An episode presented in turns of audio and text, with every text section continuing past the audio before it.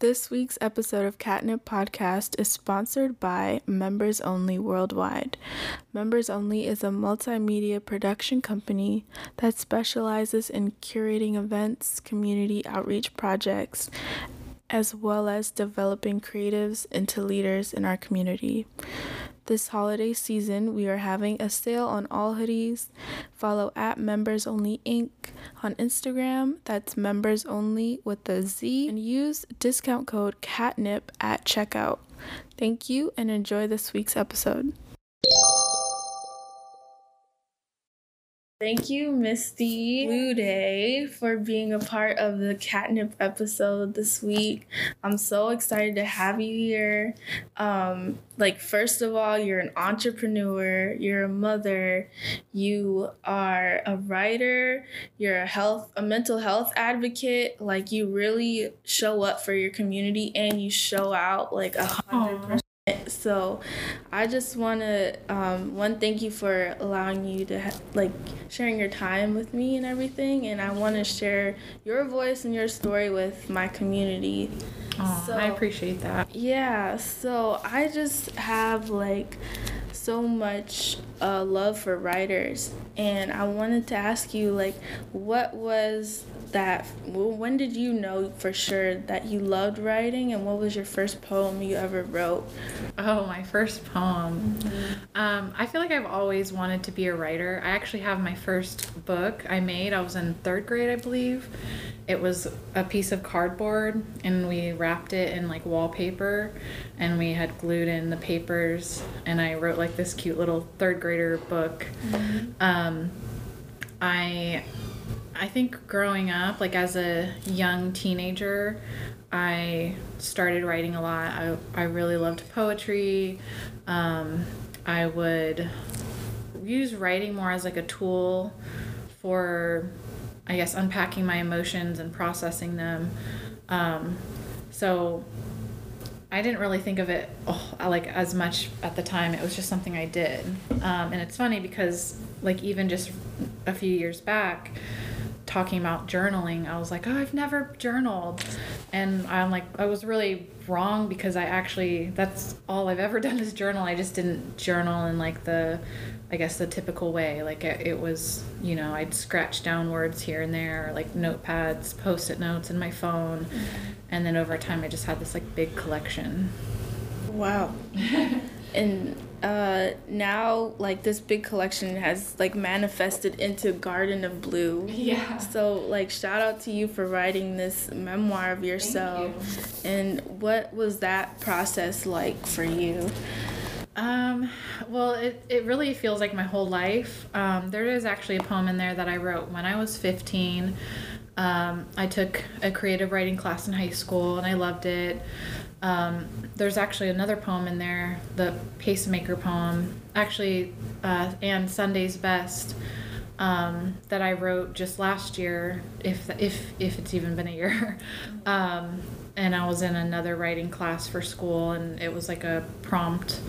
And I really love the prompts because it helps pull out creativity.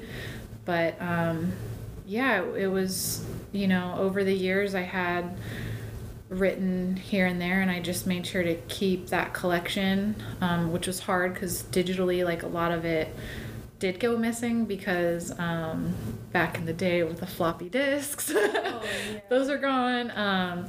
But I was able to pull a lot of stuff from social media and previous blogging. So blogging now is, is different from when it was back then. I don't know, you're probably way too young to remember, but there is something called Live Journal and Dead Journal. It was an online blogging thing when I was a teenager. Mm-hmm. So I was able to save a lot of that kind of stuff. But it's interesting because there was a lot of writing that was about my dad and it had a whole different tone. I had a really different outlook on that part of my life. And then when he passed away last year, actually it's almost February will be 2 years. And I've done a lot of healing since then. So when I was going through my writing and trying to organize it into this book, I did have to go back and sort of like edit my past because my outlook had changed so much. So there were parts like with that where I remember saying things like he was a monster and he ruined my life, and like I know that that's not true. We don't have to give someone that power to ruin our lives, and I chose not to. I chose to look at it instead that he was a victim of his circumstances growing up in an era where mental health wasn't really recognized or dealt with. Mm-hmm. So it was interesting to see like the growing over the past couple of years and how I was able to see that. And I did note that in the book, like I did say, like I did have to change this part a little bit because I changed my perspective. But yeah, I kind of figured out a way to piece together all of these entries and a lot of new stuff too. There were pieces I wrote right up until the deadline because my book was done and finished, and then I actually added another chapter in that editing process and formatting process. Mm-hmm. So yeah, it was a long time. So it feels good to have that finished, like mm-hmm. to have done that, because I never thought I would. Yeah, from like third grade, from having the cardboard book to now like sharing and like people get to participate with your work. And I love what you said about like how you shift your perspective, because that just shows you grew. You've been growing, you know. Yeah, and a lot of that, I've been doing a lot of self-healing, and that's in my book too. I wanted to share that whole process because, I've dealt with narcissists in my life. There's a chapter on narcissists. I've dealt with childhood trauma, religious trauma, medical trauma, life of chronic illness, open heart surgery, cancer, emotionally abusive relationships. I haven't drank alcohol in almost 5 years now. So like I have a lot of congratulations. Yeah. So like, I felt like for a long time, I always felt like it was me against the world, and why me? And I was really angry with being dealt a life of chronic illness and just having one thing after another. And really, like, it was life-changing to, again, shift from that perspective. And instead of being like, poor me, why me, it changed to I need to give myself some purpose. Like, there has to be purpose in all of this. Mm-hmm. And I have survived a lot. I have conquered a lot. I've been resilient and, strong, not by choice, but because I have to. And I felt like it would kind of be a shame and a waste to not share that, to not help other people with what I've learned. And I kind of think of it instead now like taking one for the team. Like I took all this for you guys, and I'm going to share to help guide people to like get through these kind of things. And that's what's been really rewarding with my book, is having people and even just strangers reach out to me saying like, wow, I can't believe this, and this chapter helped me so much with this. And I've even had close friends who are like, I had no idea a lot of this stuff about you. So it's cool to to see that paying off, to see like by opening up and being vulnerable and sharing things I never necessarily wanted to share but felt like I should, and seeing that pay off by like helping people. And that kind of gives me purpose. And that, is a great way, I think, to deal with what you're handed in life if it's not necessarily ideal. Yeah, that's amazing. How has your purpose shifted into like what you create with Wilding Apothecary? And oh yeah, that's a good question. So with Wilding Apothecary, that's been, I think it's almost 5 years. March will be 5 years. I started that originally because my health was at its worst. I actually had lost like 40 or 50 pounds without trying, just like I was malnourished. I wasn't absorbing things. I have a lot of health issues, as I was saying, and occasionally I'll have like a specific part of my body that will just flare up sometimes, and I was having a lot of gastrointestinal issues and heart issues, and nothing was working. So I lost all this weight. I was scared for my life. It was right before I got my pacemaker. So I was dealing with trying to get doctors to listen to me. So I was having these like potentially fatal arrhythmias and medical trauma. And again, with losing weight, you know, like I remember being in the ER and seeing somebody I knew, and they had come up to me and they're like, you need to eat a cheeseburger. Oh, no. And I'm like, I'm in the ER. Like, yeah. What do you think I'm here for? And even the opposite of that, having people compliment me and like, you look so good. And I'm like, I'm not well. And yeah. It hurts. So that's like a whole other thing. But back to Wilding Apothecary. I was starting to crave like products that were more organic and clean and less with toxic chemicals, and I really wanted to like, I had to do everything I could basically to save my life because the doctors couldn't figure it out yet.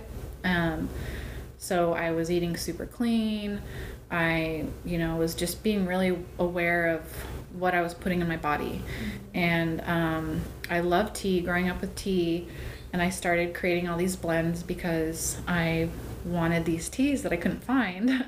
And then I was making myself these smoothies to help like nurse myself back to health. Mm-hmm. And they really helped a lot. But in doing that, I had to buy like so many products. So I'd have like a pound of maca root and a pound of ashwagandha root and like all kind, like my kitchen was getting crazy. Mm-hmm. And then, you know, like I was kind of documenting my story with that and getting healthier, and you know, because I had to like drink my nutrients at that time, and it really like helped me a lot.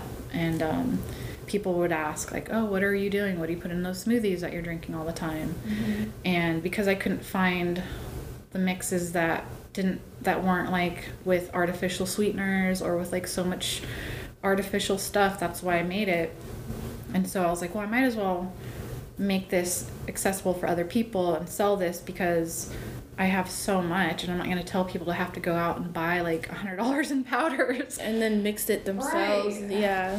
And it just became this thing, and I love it. It's really something fun, and I get to be creative, and I enjoy it, and they're things that I use, and I get to share these things that make me feel good with other people. Mm-hmm. And it's just something that I really love, and it's an awesome outlet. It's amazing. I tried the Monster Queen tea right before Shark Week happened. Yes. So it was like perfect time. It helped me so much. Yeah, that's like awesome. It eased like so much tension. Good.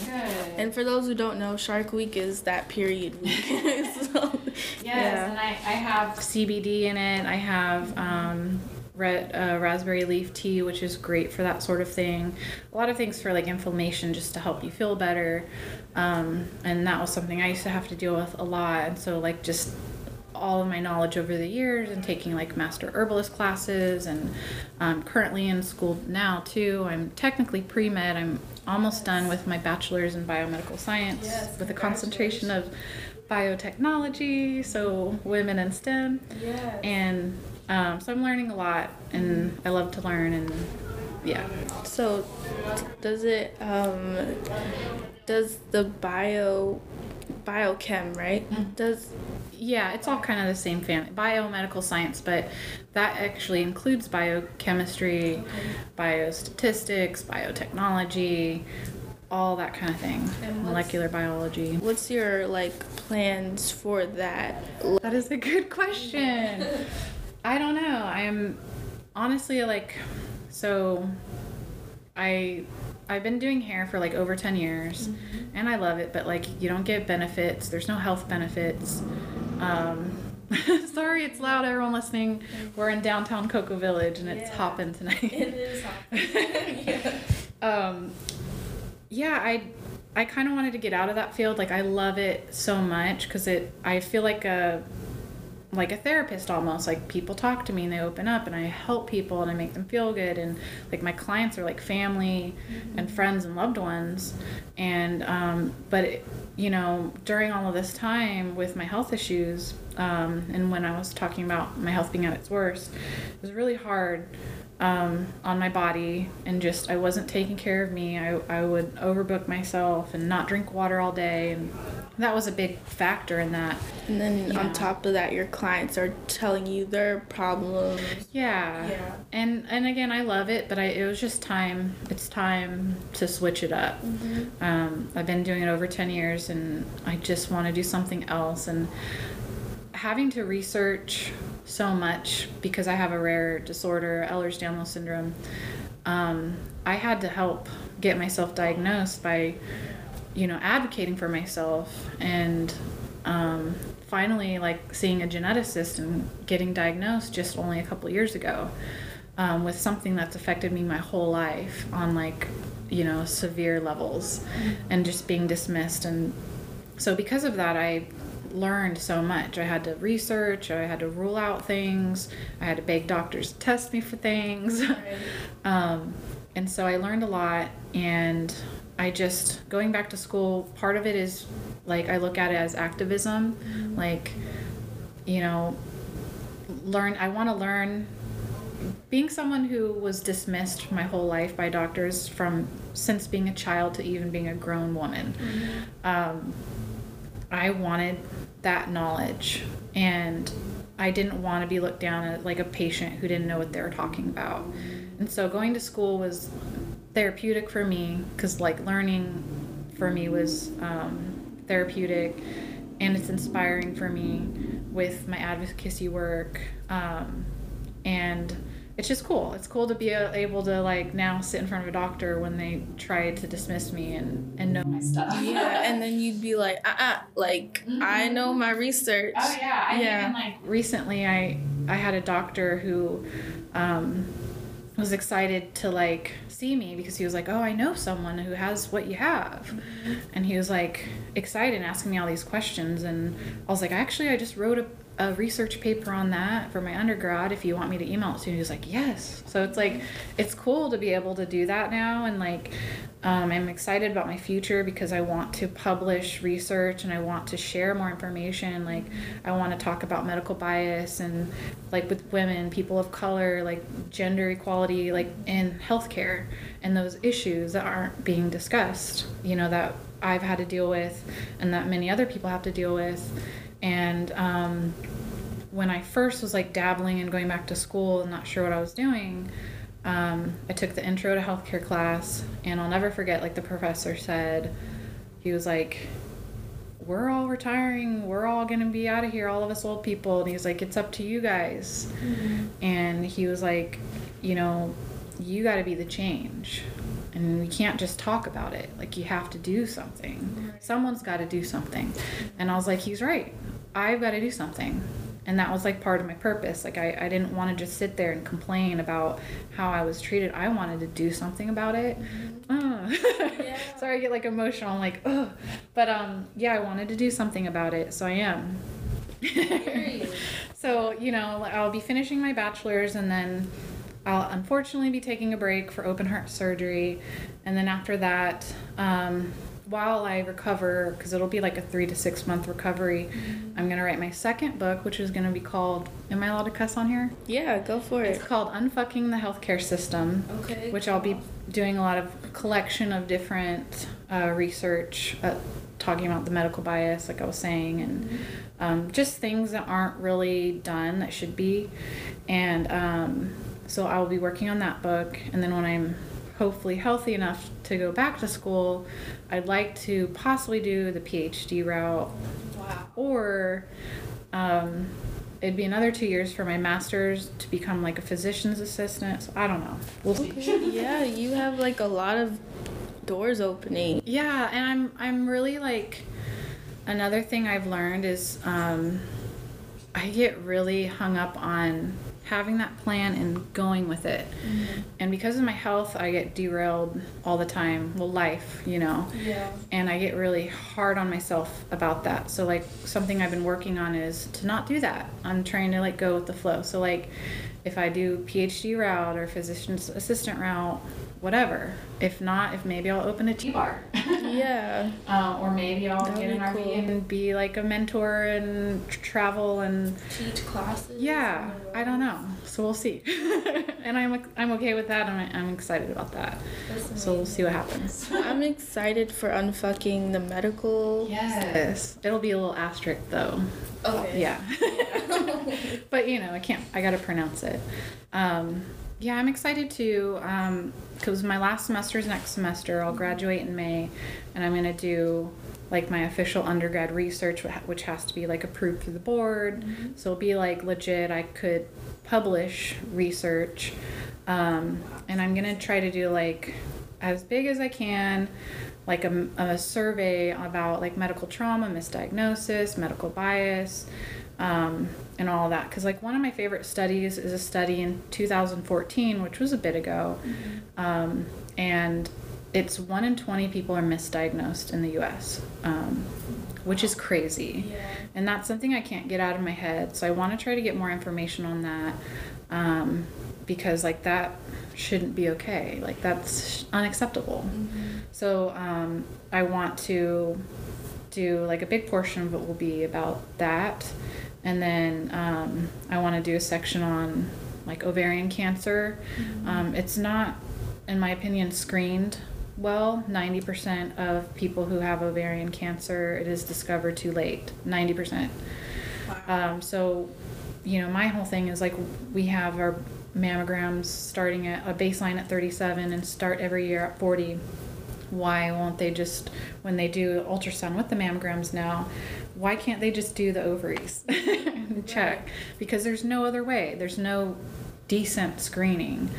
And then a lot will be about genetic testing and just vitamin deficiencies, which are, I feel like, are not done enough. Mm-hmm. Like, a lot of people, they don't feel well. They go to the doctors and they get, like, their regular metabolic panel, electrolytes, and, you know, check their iron and all of that stuff, but they hardly ever check for vitamin deficiencies. Wow. And, like, vitamin D is really important, and I feel like that should be checked a lot more often. Mm-hmm. A lot of times, because we're in Florida, we think, like, oh, we're in the Sunshine State, we get plenty of vitamin D, which isn't true. That can be an absorption issue, and it's common to be low. It can actually cause infertility. It can cause poor immune system, which can lead to cancer. It can cause depression, hair loss, hair breakage, like fibromyalgia, which is, like, chronic pain, and there's a lot of things it can cause. Yeah. So it's like you think you're absorbing it when really there could be something else. Yeah. Like throwing that absorption off. Yeah, and that's another thing. It's like a way to navigate, well, if that is the case, if you are deficient, now why are you? That's right. It's like that dominoes effect. So then you keep digging. Could it be because you have some type of gastrointestinal disorder like Crohn's or irritable bowel disease, or celiacs? I mean, there's all these different things. Mm-hmm. And I feel like all of these issues don't normally get caught or addressed until it's so far advanced. And I feel like we can do better than that. Yeah. You know, like, let's get on top of our health ahead of time. Especially with technology that we have. Yes. You know what I mean? Like, we do have it. There's no reason why a doctor can't ask a few more questions. Yeah. Or do a few more tests to really accommodate and listen to their patient. Yeah. You know what I mean? Oh, yeah. And there's a lot about, even in my book, too, I think I would a section on how to advocate for yourself. Mm-hmm. Because it's so important. Like, that's another thing I do a lot too. Like, I help out with friends how to do that, because a lot of people, they get sick for the first time. I'm like, I'm a pro at this. I've been doing this my whole life. So other people, they'll get sick and then they're like, oh yeah, they said everything's fine. And I'm like, I know you, I see you all the time, you're dealing with this, that's not okay. Mm-hmm. And like I'll try to advise them, or like what to say to their doctor, or how to talk to their doctor, or what to do. And that's super important, because that makes their voice way more valid. Right. Because when a doctor just pushes you off, like, oh no, you're fine, mm-hmm. you think you're crazy. Medical gaslighting, that's the word for that. Wow. See, I didn't know that. Yeah. Yeah.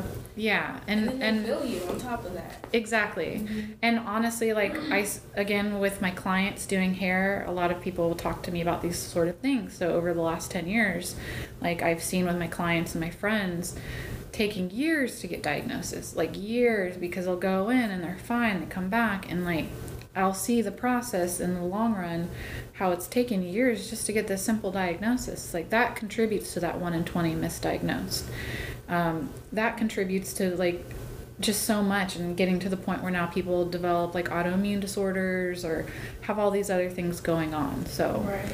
It's really no need. And so I think advocating for yourself is so important. And it's not that like all doctors are bad or anything, but our healthcare system just is broken. And we do have some great physicians and healthcare workers, and I mean, I can't even imagine dealing with everything they deal with in a pandemic, you know, so definitely props to them. I want to make sure I put that out there. Yeah. But, you know, being a patient is difficult too, and it's just important on both sides to have that transparency and that good relationship. Right. And I'm glad we have an advocate like you to push this forward, because I know someone's gonna hear this and be like, it starts with me too. Yeah. You know? For sure. Yeah. I feel like I have one more question or two. Who or what has influenced your artistic journey? Ooh, my artistic journey. I feel like I've always been artistic. I almost want to say genetics. Yeah. Because my brother's really artistic, my kids are artistic, even my grandmother, like she was 96 when she passed away, but like I remember talking to her, she was like, we were really close, and I talked to her a lot, and I have a recording of her actually where she was telling me how she won an art contest, like she had like went with her horse or something. I don't know, it's like this cool story. Mm-hmm. So she was artistic, and my other grandmother actually did hair as well. So I don't know, I think it was just like a thing in the family, but like for me, being creative just has always been an outlet. And like, you know, like I said before, I have grown up with a lot of trauma, I've dealt with a lot of trauma. That's a really great way to express yourself. Like it's therapeutic to me. I love getting lost in music and just like, you know, letting your mind just go and flow. And whether it's doing photography or drawing or writing, like to me, that's just so therapeutic, and I love it. So even if like someone's listening and they don't feel like they're creative or artistic, like hush, you are. Just do it. It doesn't have to be good, because honestly, like what you think is good doesn't necessarily mean that's, or not good, you know, doesn't mean that's going to be the same opinion as somebody else. Like, right. You know, people are going to create things, and there's always going to be something that's going to be well received to somebody else. That's a fact. Yeah. And then lastly, I would love if you wanted to share a piece from your book, like a poem or okay. Yeah. I figured I could do some poems. Okay. Let's see.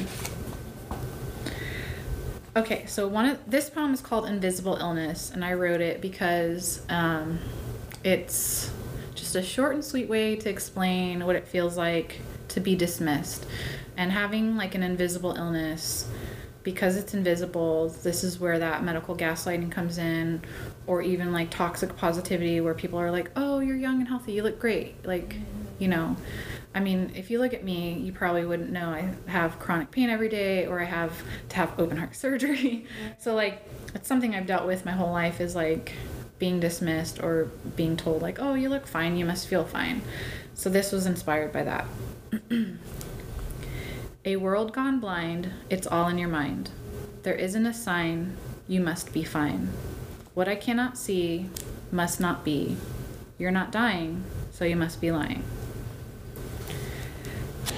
Short and sweet. Wow. And then, I don't know. Okay, this one is kind of dark. I was talking to you earlier today in the shop about how some of my writing can be a little dark and heavy, but it's just this is how I express myself. So. Let's go dark. Let's do it. Yeah. It's called Glass Lamp, and this was actually a while ago. It was a prompt in one of my classes at school. We had to write a poem basically about an inanimate object. So I wrote about the lamp. Okay. So I challenge you, if you're listening, that's your homework. Okay, I got homework. Glass lamp. Sometimes she shines bright. Other times she is lost in the dark. When she glows, she lights the way for others, saving people from falling in the dark, to see what is in front of them, to illuminate life. But in just a moment, she can burn out and be just as lost in the dark as others. When the sun shines through the windows, she feels useless. As she collects dust over the next few weeks, she feels neglected and unappreciated. Sometimes she is unplugged while other things get more use. And just like that, one wrong move, and she falls to the floor and shatters. So, like, that was my way of feeling like how sometimes it can feel to, you know, I don't know, like as a caretaker or a woman or a mother, like, not that I always feel this way, but, like, I feel like some people can relate because it's, you know, or even as a friend, like, you, when you're always, like, giving or doing something and, you know, kind of just feeling, like, unappreciated or, like, I don't know. See, I can't even explain it, but I can write it in a this way, and that's how I can express it. The line that hit me the most was the dust that you collect. Yeah. It's like sometimes, like, you could be in a space where your light, you feel like you don't shine bright enough, so you're just collecting dust. Oh, I love that. Yeah, see, I love how other people interpret it. I think that's cool. Yeah, that was powerful. If anyone can't handle that, then wrong podcast. I know. Just kidding. I have a chapter on love, and there's another fun thing, I don't know if a lot of people know this about my book, but each chapter has a little bit of some lyrics. Mm-hmm. So technically I have like a soundtrack. Oh, nice. Because I love music. Music's always been another part of like a healing thing for me. And I relate a lot of music to certain parts of my life, like certain moments or it's like a time capsule, like certain songs like got me through things or like I just like would listen to on repeat while I went through this thing. And so it's very nostalgic to me and also something that's pretty healing. What's, I don't want to say your favorite, but like, what's your, like what chapter is your favorite? That's hard. Yeah. Well, I want to say, sometimes I think Daddy's Girl, just because, you know, I had recently lost my dad, and that was a huge part of my life. A lot of healing, and I would like to read you a poem from that chapter too. Daddy's Girl by the Dixie Chicks? Huh? Oh, I don't know. Oh. Is that the one, or...? No, the chapter's called Daddy's Girl, and then the song is... the song I chose for that was White Rabbit by Jefferson Airplane. One pill makes you larger, one pill makes you small, and the other ones that mother gives you don't do anything at all. Go ask Alice when she's 10 feet tall. Oh, wow. That was one of my dad's favorite songs. And when he was in the hospital, before he passed, when I walked in, he was excited to see us there and like... surprised to see us there because he was in Missouri, and I instantly put that song on and he just started singing it. So that's beautiful. I think the reason I like this chapter the most, if I had to pick, would be because it was just I think the most healing and learning I did in all of this and all of my life. My dad died from cirrhosis of the liver. He was an alcoholic. And, you know, he had moments of being, you know, sober and amazing, and he had moments of being abusive and drunk. So it was just really hard growing up, and it did definitely contribute to a lot of trauma in my life, but it was, you know, I was able to repair the relationship towards the end, and it was just really heartbreaking to watch him, you know, go through that and be there at the end. He was only 63, so it was just a really difficult thing that I'm even still now still healing from, because it hasn't really been that long. But this poem is called Sunday's Best, which was also a prompt in that class. Okay. This was just like a, it was just like one of your regular prerequisites, like, you know, for the, my AA class, like an English writing class of some sort, and maybe it was like Comp 2, I don't know.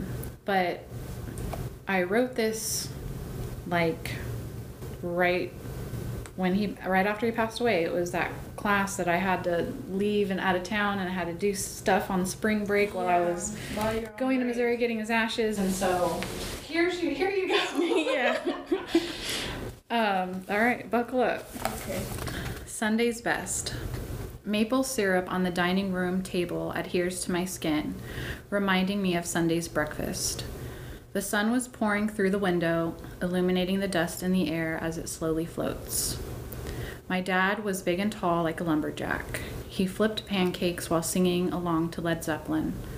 His smile was as warm as the butter melting on the plate he made for us.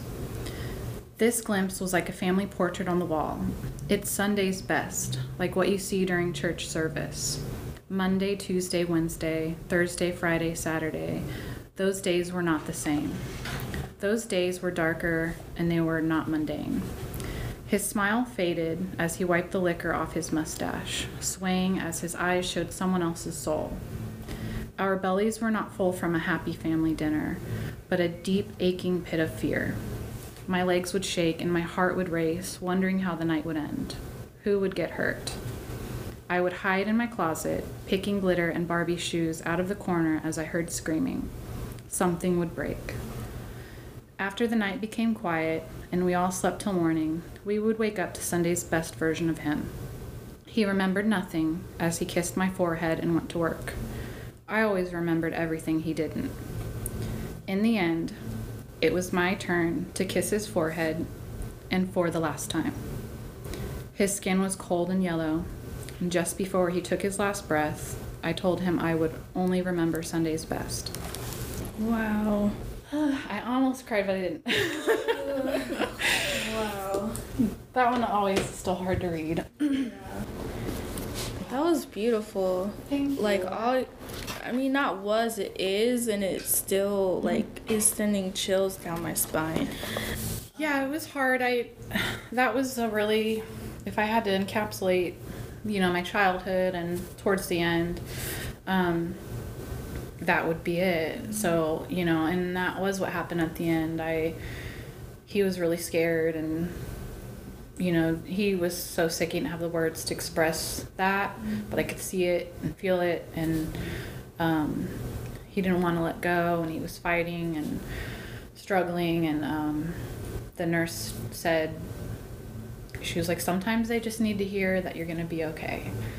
And that's what I did. I said, I love you, and I'm only going to remember the good things. And I forgave him for all of that, and he needed to hear that so he could pass peacefully, and I truly do forgive him, because, again, I don't look at it as he's this horrible monster like I used to. I look at him as those are his circumstances, and he doesn't have the toolkit that some of us have today. You know, times have changed, and let's hope they continue to change, and let's all hope we can grow together and do our best to make these changes and find the tools and the healthy coping skills to be better people, right, and to heal our traumas. Yes. Wow, one poem at a time. If that's what it takes, yeah. Right? Wow. Thank you so much, Misty. You. No, like, aww, you're amazing. Aww. Everyone listening, you can get Garden of Blue on Amazon. Aww. You can follow Wilding Apothecary. You can follow Misty on Instagram. Do you want to plug anything else? I know you have, like, two other... Well, I do have, so my website's mistybluedream.com, and it's Misty, M-I-S-T-I, and then B-L-U, dream.com. That's, like, where my shop is and my blog. Okay.